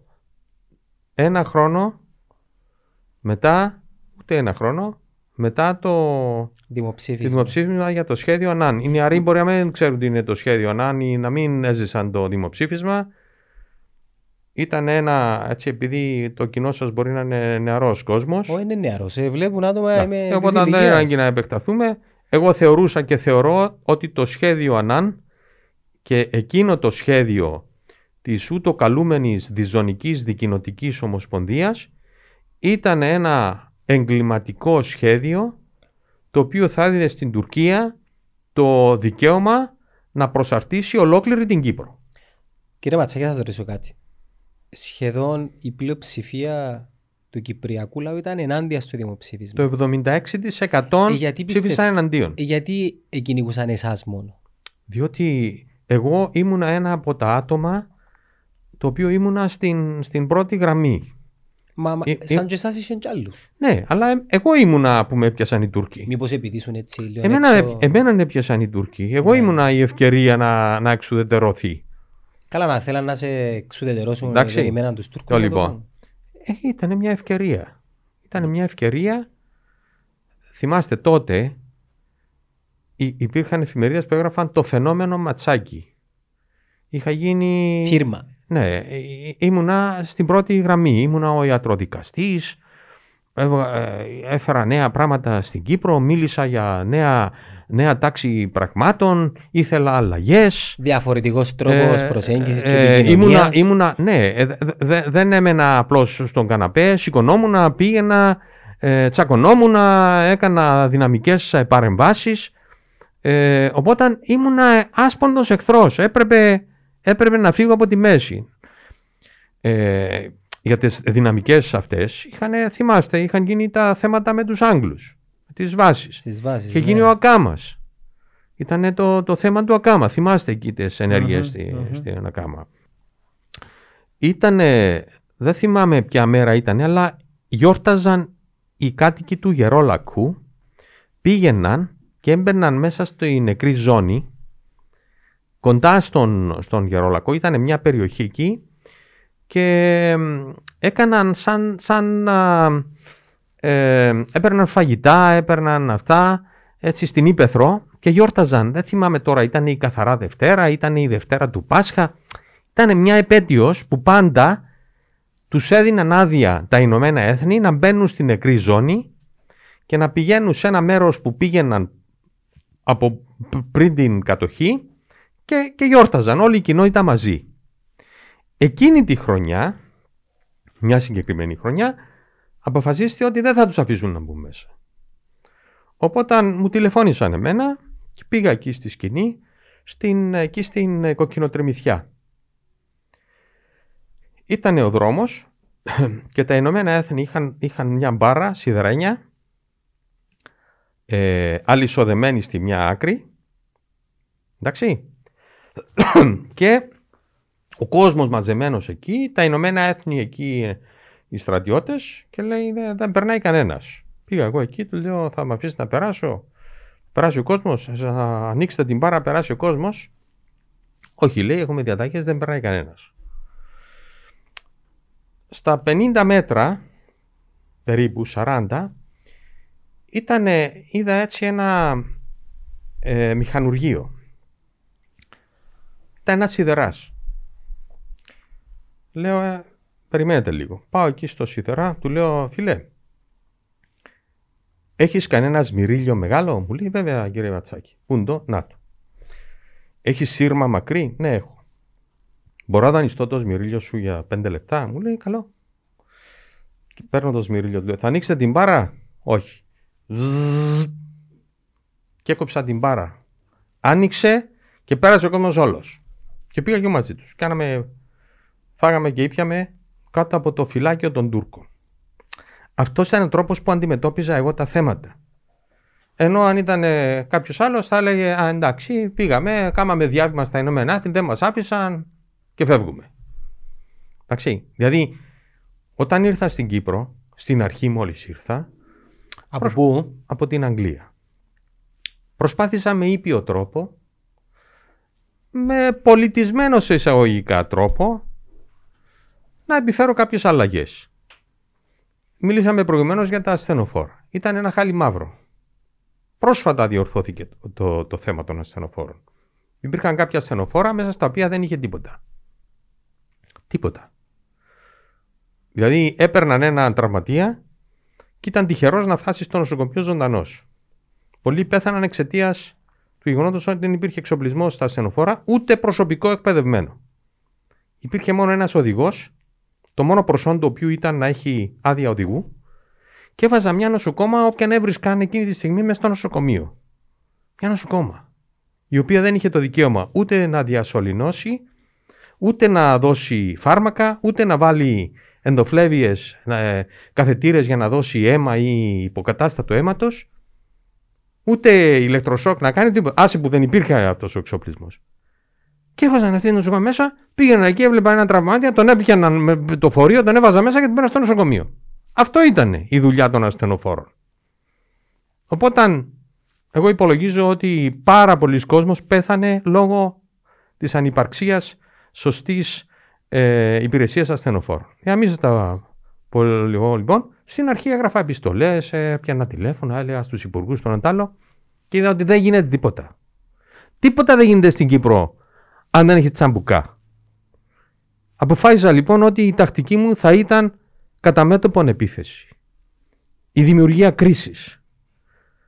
Μόνο όταν χτυπήσεις το χέρι στο τραπέζι και απαιτήσεις κάτι θα το έχεις στην Κύπρο. Δεν υπάρχει άλλος τρόπος. Για τη σημερινή κατάσταση. Η σημερινή κατάσταση... Χτυπάτε το χέρι στο τραπέζι. Κοιτάξτε δείτε. Υπάρχει μια πανδημία. Το γνωρίζουν οι πάντες. Είναι πανδημία ή επιδημία; Πανδημία. Τώρα, οι λέξεις δεν έχουν σημασία. Εάν, εάν μια επιδημία επεκταθεί σε ένα μεγάλο αριθμό χωρών και αν υπάρχει επέκταση τοπική μέσα στις χώρες αυτές, ονομάζεται πανδημία. Εντάξει, είναι μια μεγάλη επιδημία. Πώς θες, πες το, δεν παίζει καμία διαφορά. Okay. Εγώ θεωρώ ότι είναι πανδημία. Το λοιπόν, διότι είναι διάσπαρτη σε όλο τον κόσμο και μεταδίδεται εγχώρια. Το λοιπόν, αυτή η πανδημία λοιπόν προέρχεται από ένα ιό, τον κορονοϊό, ο οποίος δεν είναι καινούριο φρούτο, τον γνωρίζει ο, ο πλανήτης εδώ και χρόνια. Ίσως χιλιάδες χρόνια. Ε, χιλιάδες είναι... νομίζω. Γιατί; Η ιατρική εννοείται. Όχι. Λέω, εντάξει, λέω ότι υπάρχει στον κόσμο ναι, okay. μια πάρα πολλά χρόνια. Η κορονοϊή είναι μια οικογένεια μεγάλη, δεν είναι ένα, ένα πράγμα Είναι πολύ. Λοιπόν, το 2002, πιο πρόσφατα, πριν από τώρα, είχαμε πάλι πανδημία από ένα είδος κορονοϊού. Το ίδιο πράγμα πάλι. Το 2002. Κράτησε 2002-2003. Και εξαφανίστηκε μόνος του. Εξαφανίστηκε. Σκότωσε μερικές χιλιάδες κόσμο. Όταν λέτε εξαφανίστηκε μόνος του. Χάθηκε. Δηλαδή... Ούτε εμβόλιο υπήρχε, ούτε τίποτα. Εξασθενήσε. Έφυγε. Εξαφανίστηκε. Γιατί η Ισπανική γρήπη το... στον πρώτο παγκόσμιο πόλεμο που σκότωσε εκατομμύρια κόσμο. Πώς εξαφανίστηκε; Πώς εξαφανίζονται; Εξαφανίστηκε. Ε, Πώς ιατρικά μπορείτε να Θεός. Ποιος ξέρει; Τι έρχονται και φεύγουν έτσι απλά; Δεν μπορεί να ξέρει κανένας. Είναι ιατρικό το θέμα; Κοίταξε. Εμείς δεν γνωρίζουμε. Ε, ρωτώ σε εσάς που. Μα δεν είμαι παντογνώστης και να ήμουνα. Κάποια πράγματα μόνο ο Θεός τα ξέρει. Mm-hmm. Είναι η φύση αυτών των πραγμάτων.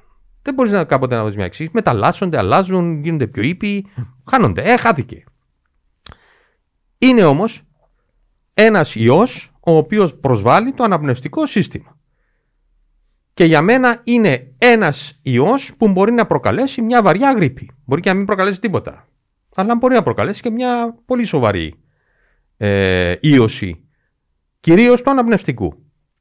Και μπορεί να σκοτώσει κάποια άτομα. Όταν είναι ευάλωτα. Πολύ πολύ σπάνια μπορεί να σκοτώσει ένα άτομο το οποίο είναι νέο και υγιές.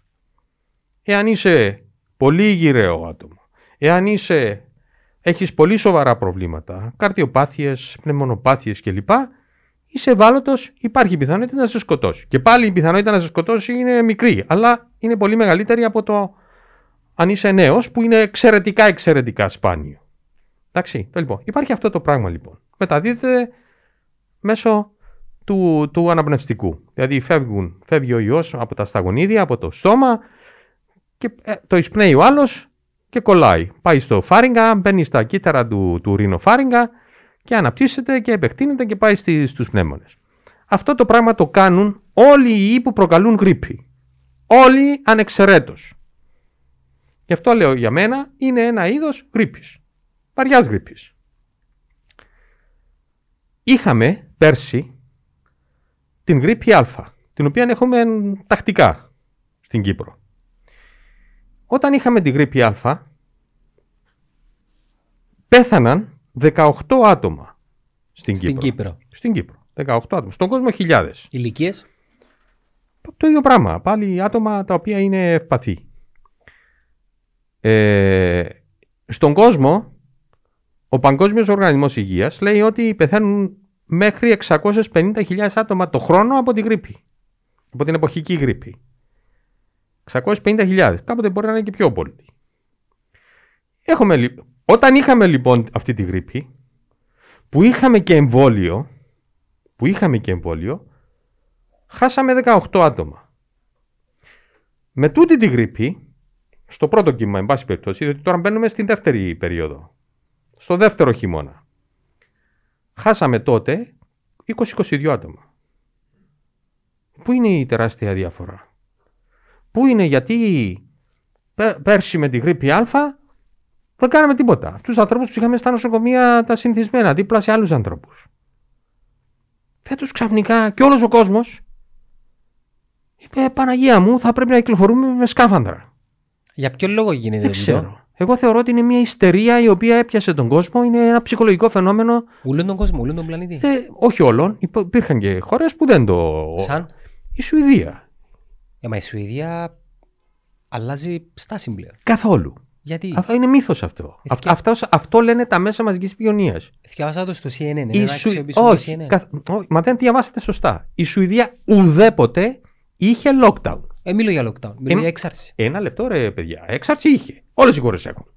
Εγώ λέω για την αντιμετώπιση. Ε, να συνεχίσουν. Λέω για την αντιμετώπιση. Ναι, βέβαια. Η αντιμετώπιση δεν ήταν η ίδια. Σε κάποιες χώρες είχαν πιο πολλές. Η συντριπτική πλειοψηφία μπήκαν με πολύ περιοριστικά μέτρα. Άλλες λιγότερο περιοριστικά, άλλες πιο πολύ περιοριστικά. Το lockdown είναι το χειρότερο. Ε, σας λέω, χώρες όπως η Σουηδία δεν είχαν lockdown. Ξέρετε πόσους νεκρούς είχε η Σουηδία τώρα πρόσφατα, Πόσους; 0 με 10. 0 με 10. Στο πρώτο κύμα είχε πολύ περισσότερους. Στο πρώτο κύμα. Όμως ο, ο, ο πληθυσμός απέκτησε ανοσία. Και να σας πω και κάτι άλλο που πρέπει να περάσει αυτό το μήνυμα οπωσδήποτε. Να περάσει. Ακούω. Οπωσδήποτε. Να σας δουν πολύ κύριε Μάτσα. Είναι μύθος. Είναι μύθος ότι πέτυχε το lockdown που έγινε στην Κύπρο στο πρώτο κύμα και είναι γι' αυτό που έπεσαν οι, οι- τα κρούσματα, οι αριθμοί των κρούσματων. Είναι μύθος. Και θα σας εξηγήσω γιατί. Είναι απλούστατο. Οι, οι, οι γρίπες, οι ιώσεις του αναπνευστικού είναι εποχικής φύσεως. Όλες ανεξαιρέτως. Τι σημαίνει αυτό; Έχουμε έξαρση το χειμώνα, που είναι χαμηλές οι θερμοκρασίες, και έχουμε ύφεση το καλοκαίρι. Όλες. Αυτό το ξέρει και η κουτσή Μαρία. Μα νομίζω ζήσαμε το έτσι κι αλλιώς εμείς. Μα κάθε χρόνο έχουμε το ίδιο πράγμα. Έχουμε, τη- η- η- η γρήπη έρχεται το χειμώνα και φεύγει το καλοκαίρι. Και ξανά μετά. Και ξανά. Αυτό είναι γνωστό. Οπότε, όταν ήρθε λοιπόν η, γ- η, η ίωση του κορονοϊού στην Κύπρο, ήταν ήδη άνοιξη. Είχε περάσει η περίοδος που θα ή- ήταν σε έξαρση. Την πιάσαμε όταν ήταν στον κατήφορο. Λίγο πριν φτάσει το μηδέν. Οπότε, είτε κάναμε lockdown, είτε δεν κάναμε lockdown, είτε πηδούσαμε πάνω κάτω, θα εξασθένιζε και θα έμπαινε σε ύφεση. Όπως και έγινε. Άδικα κάναμε το lockdown. Εγκληματικό ήταν να γίνει το lockdown. Σκοτώσαμε κόσμο στο πρώτο lockdown. Πώς, πώς Ξέρετε σκότωσαμε πόσοι, κόσμο; να σας εξηγήσω, ξέρετε πόσοι είχαν προβλήματα καρδιολογικά, εφράγματα και δεν πήγαιναν στο νοσοκομείο γιατί φοβόντουσαν και πέθαναν στο σπίτι. Έχουμε νούμερα ή απλά... Ποιος ξέρει, αφού, αφού ούτε νεκροψίες δεν μας αφήνουν να κάνουν. Θυμάστε, είχε γίνει εμπάρκο ε, σε νεκροψίες. Ε, ε, πολύ Δε, ε, δε, λίγοι για- βεβαίως είναι πολλοί. Πολύ περισσότεροι από αυτούς που πέθαναν από τον κορονοϊό. Είναι η κασία του τον... Όχι, δεν είναι η κασία. Ε, ε, πώς είναι, είναι; πώς, α- α- ε, εμένα με πιάνε κόσμο συνέχεια. Και μου λέγε. Δεν επέτρεπε να γίνουν νεκροψίες. Μηδέν νεκροψίες σε όλο εκείνο το διάστημα. Ε, τούτον παραπέμπει σε πλεκτάνη.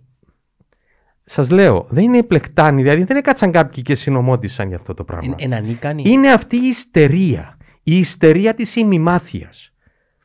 Αυτό συμβαίνει στην Κύπρο. Και σε, σε, σε όλες τις Εκείνοι, χώρες. εκείνοι που αποφασίζουν Οπότε. δεν, δεν είναι γνώσεις του αντικειμένου. Όχι, καθόλου. Ο Υπουργός Υγείας είναι επιχειρηματίας καφενείων. Ναι, αλλά σε- έχει συμβούλους. Είναι επιχειρηματίας καφενείων. Και είναι συμβούλιο. Ο Κλωστρίκης ο Κλωστρίκης είναι ένας βιοχημικός. Έτσι είναι καφέ. Δεν είναι γιατρός. Καφέ.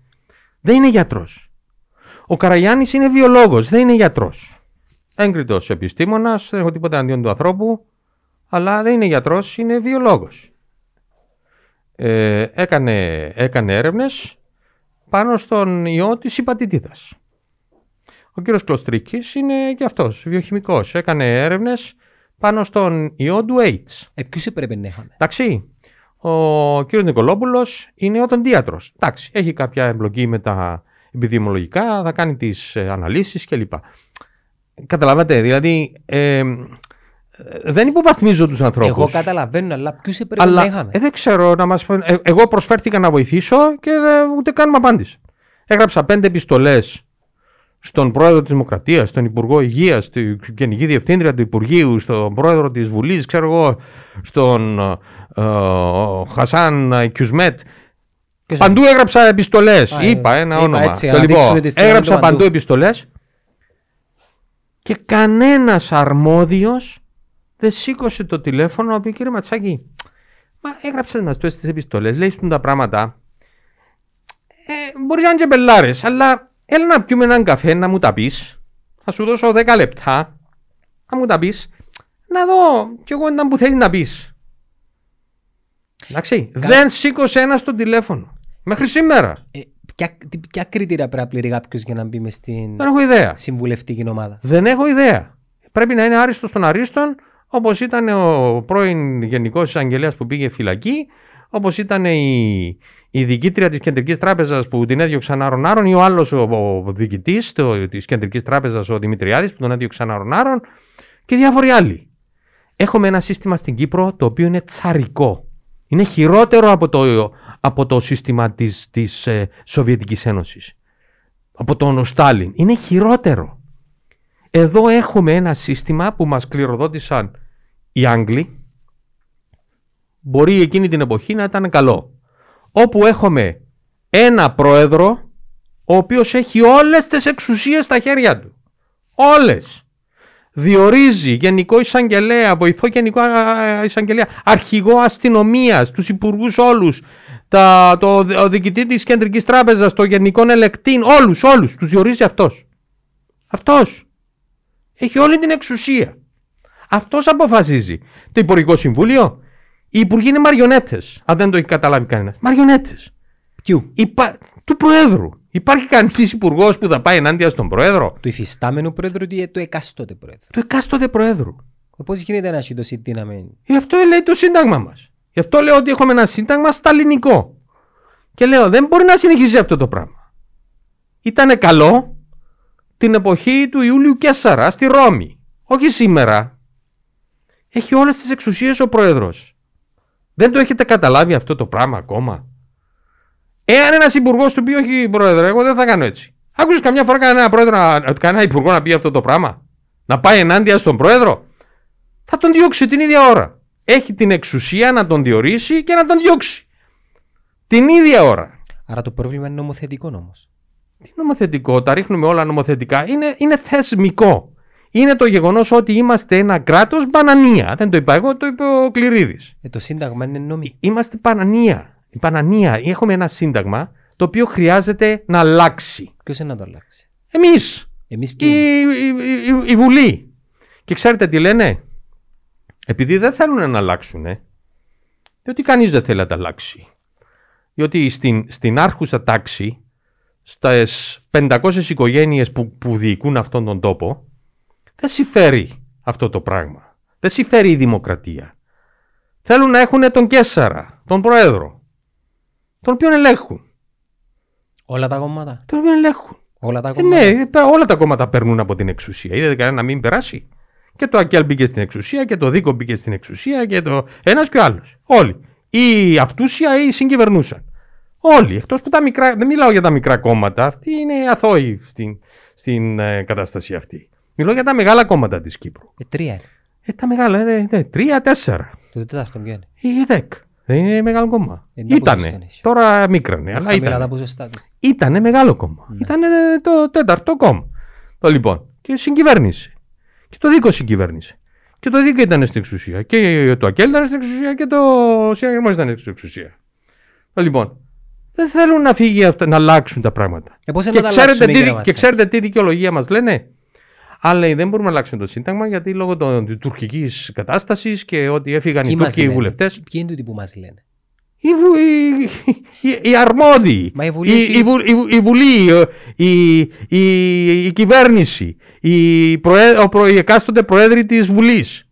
Αυτό λένε, τα κόμματα, βασικά τα κόμματα. Πώς να το αλλάξουν κύριε Λένε. Ματσάκη. Λύσεις. Το πρόβλημα ξέρουμε το. Δεν υπάρχει τρόπος. Τι, τε- Είμαστε τέλειωσε. καταδικασμένοι. Τέλος. Είμαστε καταδικασμένοι. Θα γίνει επανάσταση; Ε, Ο μόνος τρόπος είναι με επανάσταση. Θα γίνει επανάσταση ή όχι; Τι είδους επανάσταση; Και άμα μπορεί να γίνει επανάσταση, μόλις βγω από εδώ θα με συλλάβουν. Ε, Τι να κάνουμε, να πάμε να τα σπάσουμε; Όχι, δεν είπα αυτό το πράγμα. Ίσως να γίνει και αυτό κάποτε. Που ποιον; Ίσως θα γίνει. Από τον κόσμο. Ξέρετε ότι οι νέοι, πόσο απαγοητευμένοι είναι οι νέοι σε αυτόν τον τόπο; Δείτε τους, δείτε τα στοιχεία. Ε, Ποιος ρώτα- πάει να ψηφίσει; Ερώτα μας εμάς κύριε Ματσάκη. Ποιος πάει να ψηφίσει; Ερώτα. Κανένας. Κανένας. Γυρίζουν την πλάτη στο σύστημα. Είναι σύστημα αυτό που έχουμε. Είμαστε οίκος ανοχής. Όχι δημοκρατία. Οίκος ανοχής. Αυτό είμαστε. Δυστυχώς. Και το λέω και ε, ε, ε, με- με- μου τρυπάει την καρδιά. Εντάξει, αυτή είναι η αλήθεια. Και ας μείνουμε ως εδώ να μην πάει παρακάτω και τα λέμε άλλη φορά. Μια τελευταία ερώτηση. Θα μπορούσατε εσείς να αλλάξετε κάποια πράγματα; Εγώ μόνος μου όχι. Εγώ χτύπησα το κεφάλι μου σε ένα τσιμεντένιο τοίχο πολλές φορές. Πολλές φορές. Θέλω με 15 χρόνια να σας τα περιγράφω. Εντάξει, πολλές φορές. Δεν υπήρχε περίπτωση να ρίξω τον τσιμεντένιο τοίχο. Άμα όμως ο κόσμος ξυπνήσει, άμα ο κόσμος ξεσηκωθεί, τότε κάτι μπορεί να γίνει. Αλλά και πάλι, και πάλι, εγώ θεωρώ ότι δεν θα τα καταφέρει. Να Θα προσπαθήσετε. γίνει μια μεγάλη κρίση. Κοίταξε να δεις. Εγώ τι να προσπαθήσω. Εγώ τώρα είμαι 66 χρόνων. Θεωρείς ότι τέλειωσε ο αγώνας σου εσένα; Όχι, αλλά δεν θέλω να... Δεν θέλω να φανεί ότι εγώ έχω πολιτικές φιλοδοξίες και κάνω ό,τι κάνω ή λέω ό,τι λέω γιατί θέλω είτε να κάνω αντιπολίτευση ή γιατί θέλω να πάρω κάποιο αξίωμα. Ενισχύει το πράγμα. Εγώ το δηλώνω, το δήλωσα και το ξαναδηλώνω. Δεν έχω καμία πολιτική φιλοδοξία. Τέλος. Τέλειωσε. Δεν θα βάλω υποψηφιτά σε τίποτα. Σε τίποτα. Να, ξανα, να ξανάρθεις που είναι να σε καλέσω. Θα το δούμε. Έγινε. Εντάξει. Ευχαριστώ πάρα Έγινε. Και εγώ σας ευχαριστώ.